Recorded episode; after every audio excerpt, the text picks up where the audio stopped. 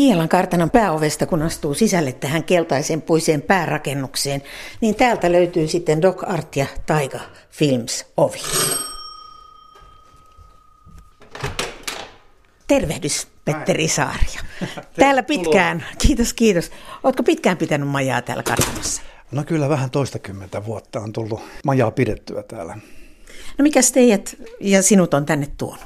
Täällä oli aikanaan tilanhoitajana Gunnar Backman-niminen mies, joka oli tuttu ja hän vähän houkutteli tänne.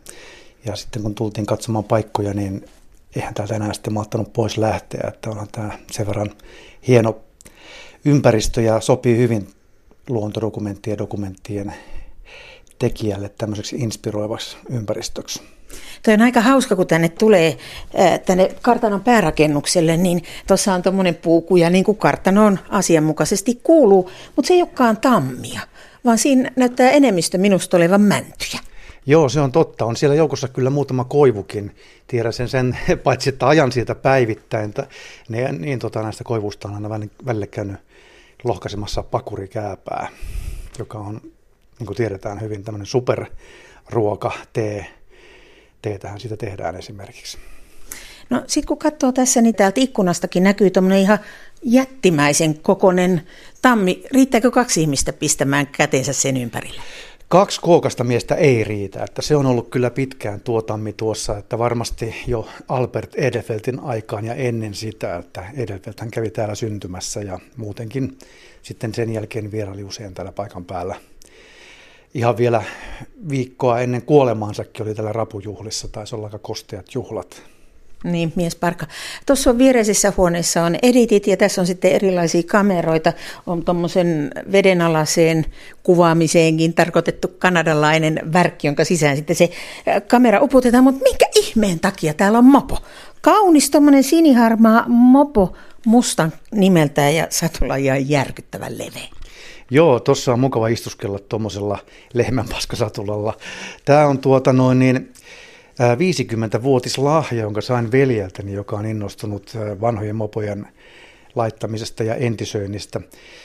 Tämä tosin ei ole entisöity, vaan se on ihan alkuperäiskuntoinen ja tiettävästi Suomen ainoa Mustang-merkkinen mopo. Että itse ajoin sen tänne, siinä se on tuollaisena patsaana meidän lattialla. Meinaatko ajaa vielä sillä? Saa nähdä, kyllä sitä voi hyvin vielä innostua. Kyllä mun veli aina mua houkuttelee, että lähettäisiin kesällä festivaaleja kiertämään mopoilla. Mutta hei, mopo on kuulunut sun lapsuuteen. Sä olet Lahdesta kotosin, tai et itse asiassa kaupungista, vaan Ahtialasta, joka sitten on Lahdesta jonkun matkan, matkan päässä. Millä tapaa se mo- mopo nuoren Petteri Saarion elämään kuului? Istutaanko muuten keittiöpöydän äärellä? No istutaan. Jos sä meet siihen, niin No niin, niin millä tapaa se mopo sun elämässä kuuluu? No silloin siihen aikaan 60-luvulla, niin äh, varmasti kaikilla kylän koltiaisilla oli mopo.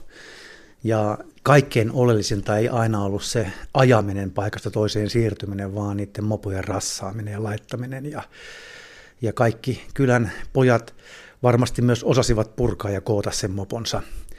Toki sitten niillä kuljettiin metsiä pitkin uimarannalle ja ties minne. Sitten kun oltiin vähän vanhempia, niin ehkä otettiin tyttökin takapenkille kyytiin.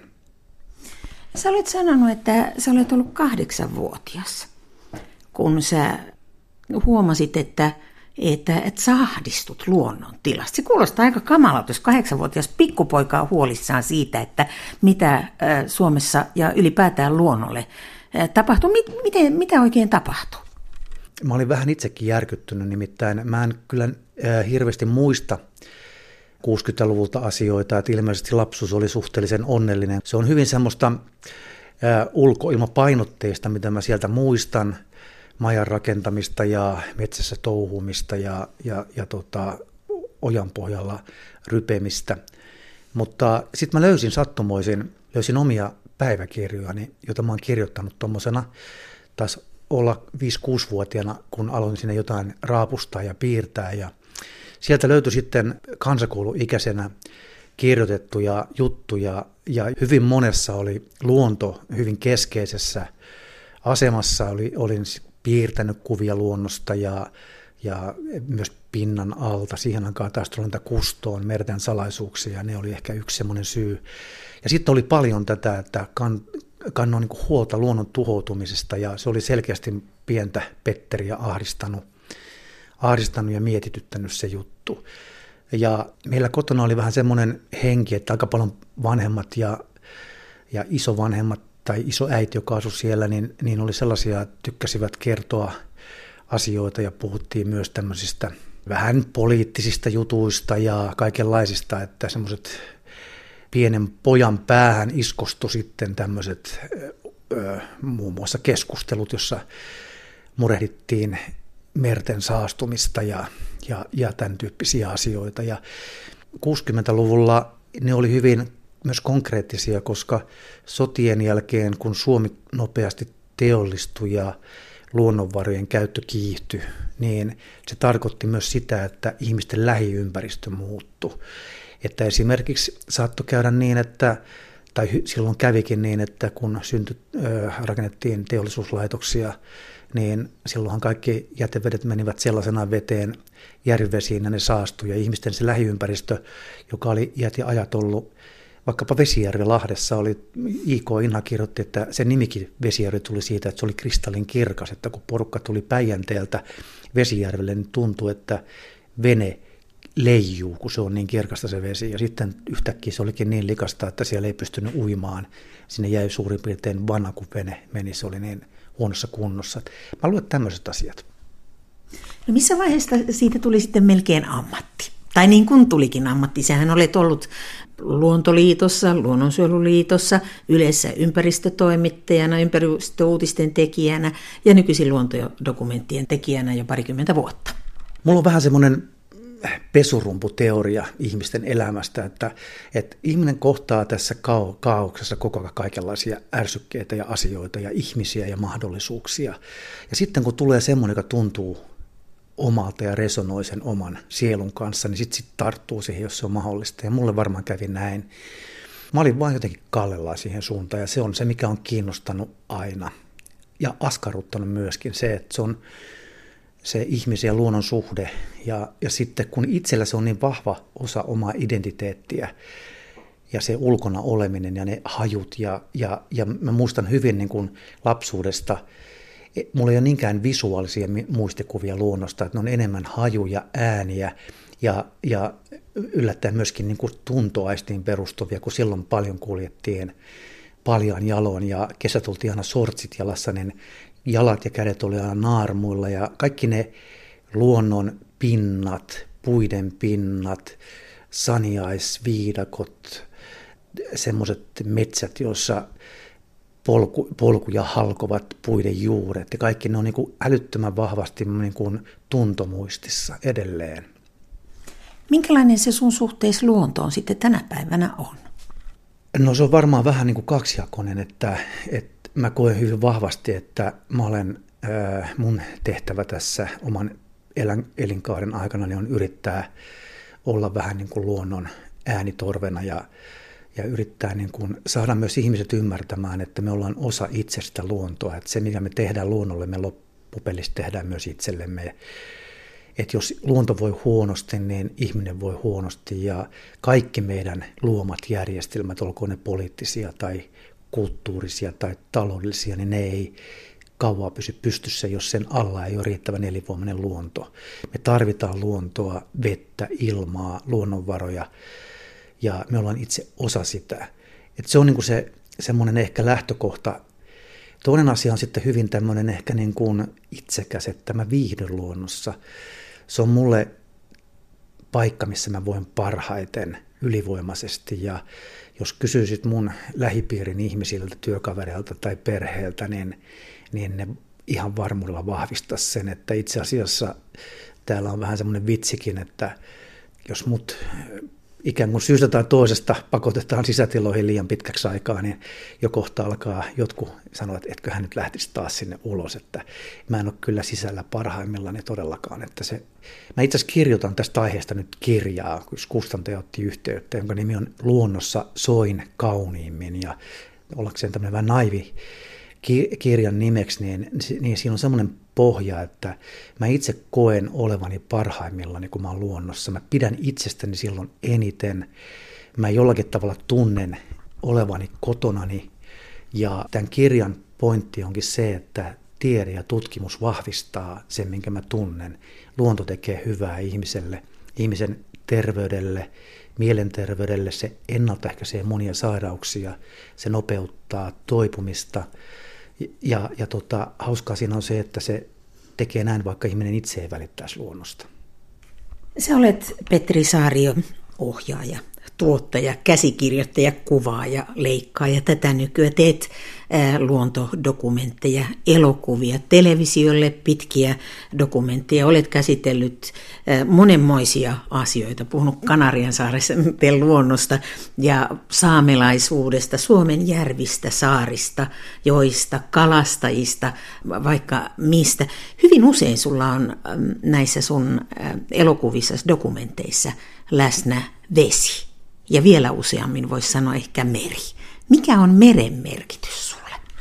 Tämäkin on vähän semmoinen juttu, että mä en ole mitenkään tietoisesti valinnut vettä tai merta, järviä, jokia. Et, et jostain kumman syystä mä oon vaan siihen ajautunut. Varmaan yksi syy on se, että mä asun itse Porvoossa, joka on ö, meren rannalla ja tämä lähiluonto on itselle ollut tärkeää. Mä oon paljon liikkunut tuolla merellä veneellä ja kuvannut siellä paljon.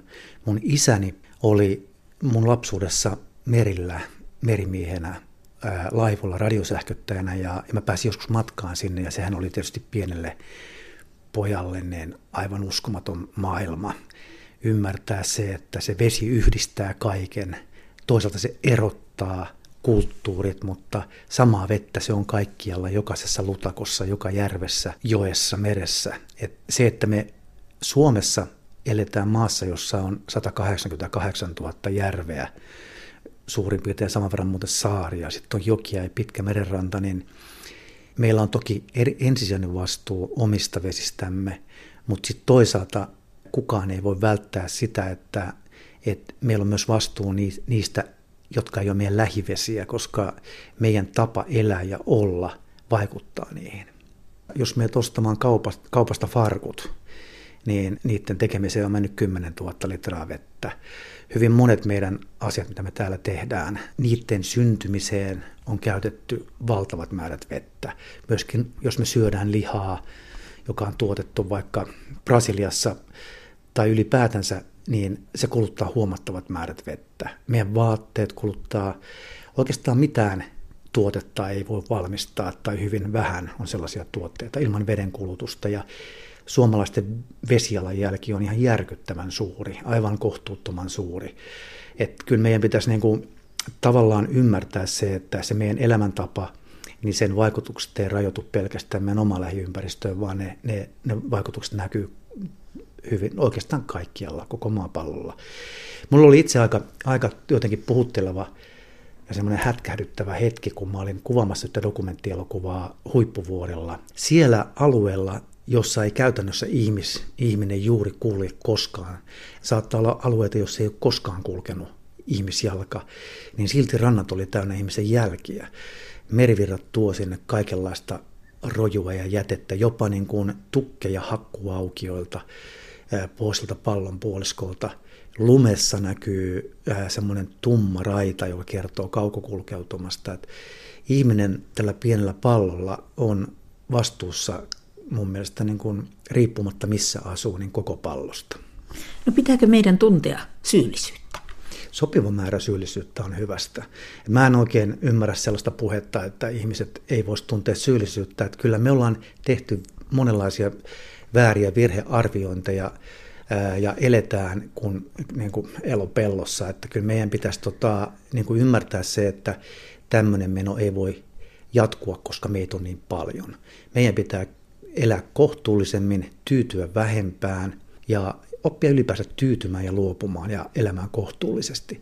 Se ei kuitenkaan tarkoita niin kuin huonompaa tai jollakin tavalla tylsempää elämää, vaan päinvastoin, että mitä vähemmän meillä on tavaraa ja materiaalista, enemmän meillä on oivalluksia, luovuutta ja, ja, ja kanssakäymistä ja yhteistoimintaa ja näin poispäin. Että, että meidän yhteiskunta on kehittynyt sellaiseksi, että et, et niin kuin sillä tavaralla korvataan semmoiset aidot asiat.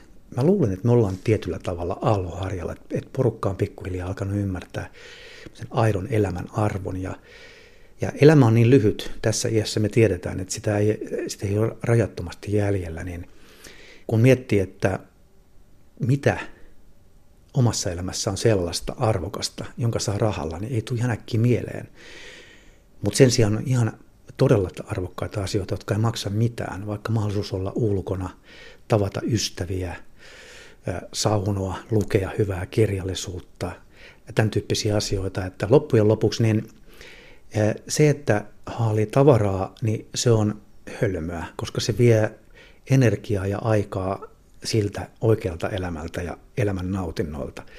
Se siitä syyllistämisestä, mutta toisaalta mä kyllä olen vahvasti sitä mieltä, että, että se ei saa olla se ainoa viesti, vaan ö, varjosta valoon. Että ketään ei niin kuin auta se, että me vaan toivet, todetaan, että asiat menee päin peetä ja, ja, ja tota, mitään ei ole tehtävissä, koska se ei ole totta. Aina on mahdollista kulkea, kulkea toiseen suuntaan ja kääntää tämä laiva. Paljon on suuria haasteita, niin kuin ilmastonmuutos ja lajikato ja näin poispäin, mutta mä uskon vahvasti siihen, että – lainataan nyt vaikka Nelson Mandelaa, että it always seems impossible until it's done. Tai eh, Martti Ahtisaari, joka sanoi, että jokainen konflikti tai kriisi on ratkaistavissa. Tähän mä uskon. Mutta maailma on tietysti erilainen. Meillä täällä pohjoisessa niin äh, keskimäärin asiat ovat hyvä, hyvin, mutta kun puhutaan maailman mittakaavassa, koko maapallon mittakaavassa, niin, niin miten köyhä voi luopua siitä vähästäänkään? Joo, siis ei tietenkään voikaan ja nämä asiat pitäisi jakaa reilummin. Eihän, eihän siinä ole mitään tolkkua, että hyvin pieni osa ihmis, ihmisistä omistaa suurimman osan maailman varallisuudesta ja päättää luonnonvarojen käytöstä. Ja oliko se niin, että yksi prosenttia ihmisistä omistaa suurin piirtein puolet maapallon varallisuudesta ja 20 prosenttia, 20 prosenttia käyttää 80 prosenttia kaikesta. Et e-, eihän se ole oikein, se ei ole myöskään kestävää. Se herättää katkeruutta – konflikteja, jotka sitten heijastuu tämmöisessä nykyisessä maailmassa väistämättä aina tänne, joka on nyt nähty vaikka näissä pakolaiskysymyksissä. Pohjois-Afrikassa, kun nämä konfliktit syntyi, josta sitten niin kuin eskaloitu tämmöinen valtava pakolaisongelma, niin yhtenä ehkä merkittävimpänä taustatekijänä siellä on valtava kuivuus, joka pakotti ihmisiä muuttamaan mailta maaseudulta niin kuin valtavissa määrin kaupunkeihin kaupungissa ei ollut mitään tarjota, ei ollut asuntoja, ei kunnon työpaikkoja. Sieltä syntyi paljon e, tota, jännitteitä, jotka sitten purkautuivat tämmöisinä konflikteina. Et hyvin usein tämmöisten konfliktien taustalla on meidän kyvyttömyys ymmärtää sitä, että meidän pitää huolehtia, että et, et luonto on elinvoimainen ja ihmiset saa, ja se mitä se luonto tarjoaa, niin se jaetaan reilulla tavalla silloin kun olet ollut Luontoliitossa tai Luonnonsuojeluliitossa, se on ollut vaikuttamisorganisaatio. Uutiset on uutisia ja nyt kun sä teet näitä luontodokumentteja ja puhut ja kirjoitat, niin oletko sä saarnamies, idealisti vai mikä mies sä olet? Varmaan mä olen jonkinlainen luonnon saarnamies. Mä pidän itseäni kyllä realistina. Aika usein sanotaan niin, että luonnonsuojelijat ovat idealisteja. Mun mielestä täysiä hajattelijoita on ne, jotka ajattelee, että luonnosta ei pidä pitää huolta. Että kukaan ei täällä elä, jos meillä ei ole puhdasta ilmaa tai puhdasta vettä. Et se on siis aivan yltiöpäistä idealismia ja haihattelua kuvitella, että me voidaan niin kuin maailman tappiin riistää luonnonvaroja ajattelematta, että mitä siitä seuraa. Mä oon realisti, mä ymmärrän sen, että luonnosta pitää pitää huolta, koska se pitää huolta meistä. Pystyykö se säilyttämään optimismi kuitenkin? No kyllähän se kieltämättä aika usein on vaikeaa ja, ja on paljon huolestuttavia asioita, mitä, mitä maailmassa tämmöisiä kehityskulkuja on. Että nimenomaan ilmaston lämpeneminen on tänä talvena on ollut tilannetta, jossa tuolla pohjoisella napa-alueella on ollut jopa 20 astetta lämpöisempää kuin mitä pitäisi olla. Nyt on havaittu, että se saattaakin olla edessä nopeammin nämä suuret ongelmat kuin mitä me ollaan kuviteltu esimerkiksi ilmastonmuutoksen osalta. Sama pätee vaikkapa tähän lajikatoon ja, ja vaikkapa kalojen ylikäyttöön. Me tiedetään, että nykyvauhdilla maailman meristä suuret kalalajit kalastaa loppuun muutamassa vuosikymmenessä, jos me ei, tehdä, jos me ei käännetä kurssia. Mä olen kuitenkin varovaisen optimistinen. Meillä ei ole muut vaihtoehtoa. Meidän on opittava käyttämään luonnonvaroja kestävämmin, jakamaan luonnon tarjoamia asioita oikeudenmukaisemmin. Se on niin kuin ainoa vaihtoehto, mikä meillä on. Ja kyllä tässä ajassa on myös paljon myönteisiä merkkejä.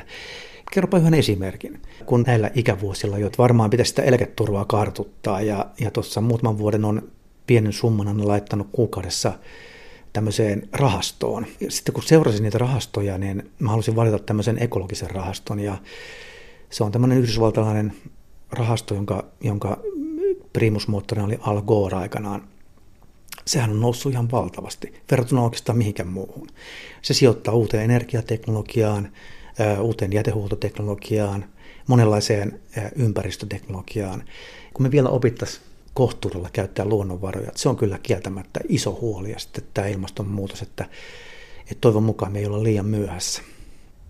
Sä olet kertonut paljon Suomen luonnosta, tietysti muuallakin, mutta pohjoisesta luonnosta nimenomaan. Ja nyt tämä uusin projekti, tai uusin ja uusin, mutta tänä vuonna loppuvuodesta nähtävä asfalttifiidakko, niin on ihan toisenlainen. Se kertoo toki luonnosta, mutta se kertoo kaupunkiluonnosta Helsingissä, Turussa, Tampereella, taisi olla Lahti mukana, Porvoo tietysti sun kotikaupunkis, Hämeenlinna, Lappeenranta ja, ja Oulu. Oulu.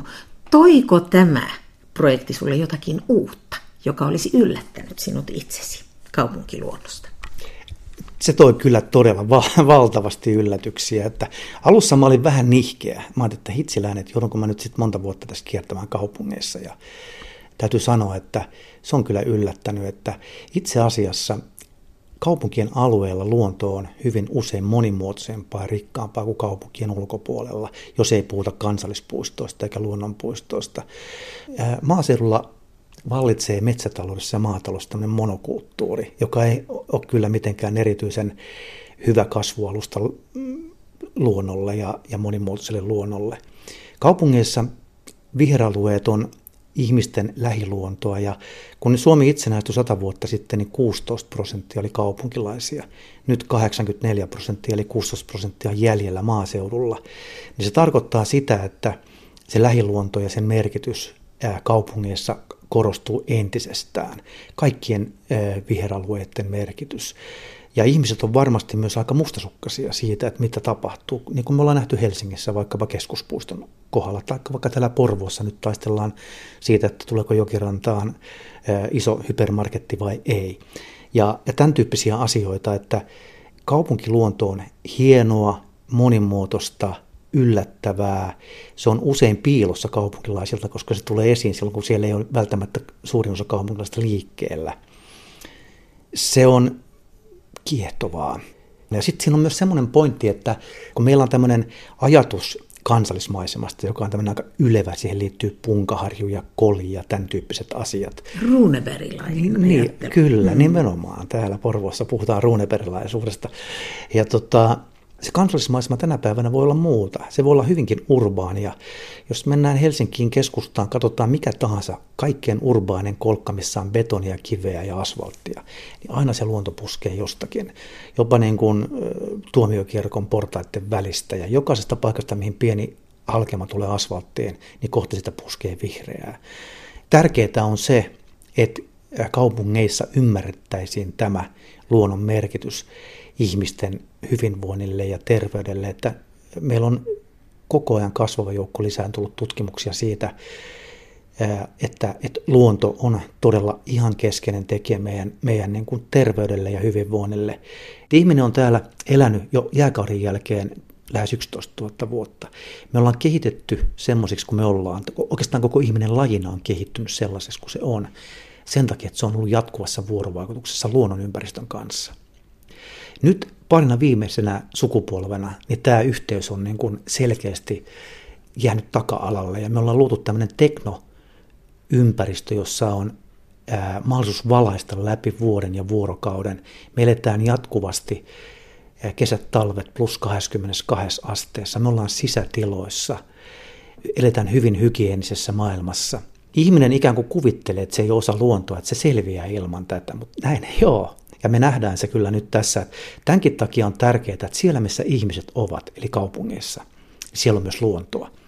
Siellä pitää olla ihmisille, lapsille paikkaa, missä voi laittaa kädet multaan ja Yksi tässä sarjassa esiintyvistä ihmisistä sanoi minusta aivan loistavasti, että hän on muuttanut Helsinkiin opiskelemaan jostain Keski-Suomesta muistaakseni. Hän sanoi, että siinä vaiheessa, kun hän ensimmäisen kerran kuokan laittoi Helsingin maaperään, hän ymmärsi, että hän on helsinkiläinen. Se on niin kuin sen oman revirin merkitsemistä ja sen ymmärtämistä, että mä kuulun tänne.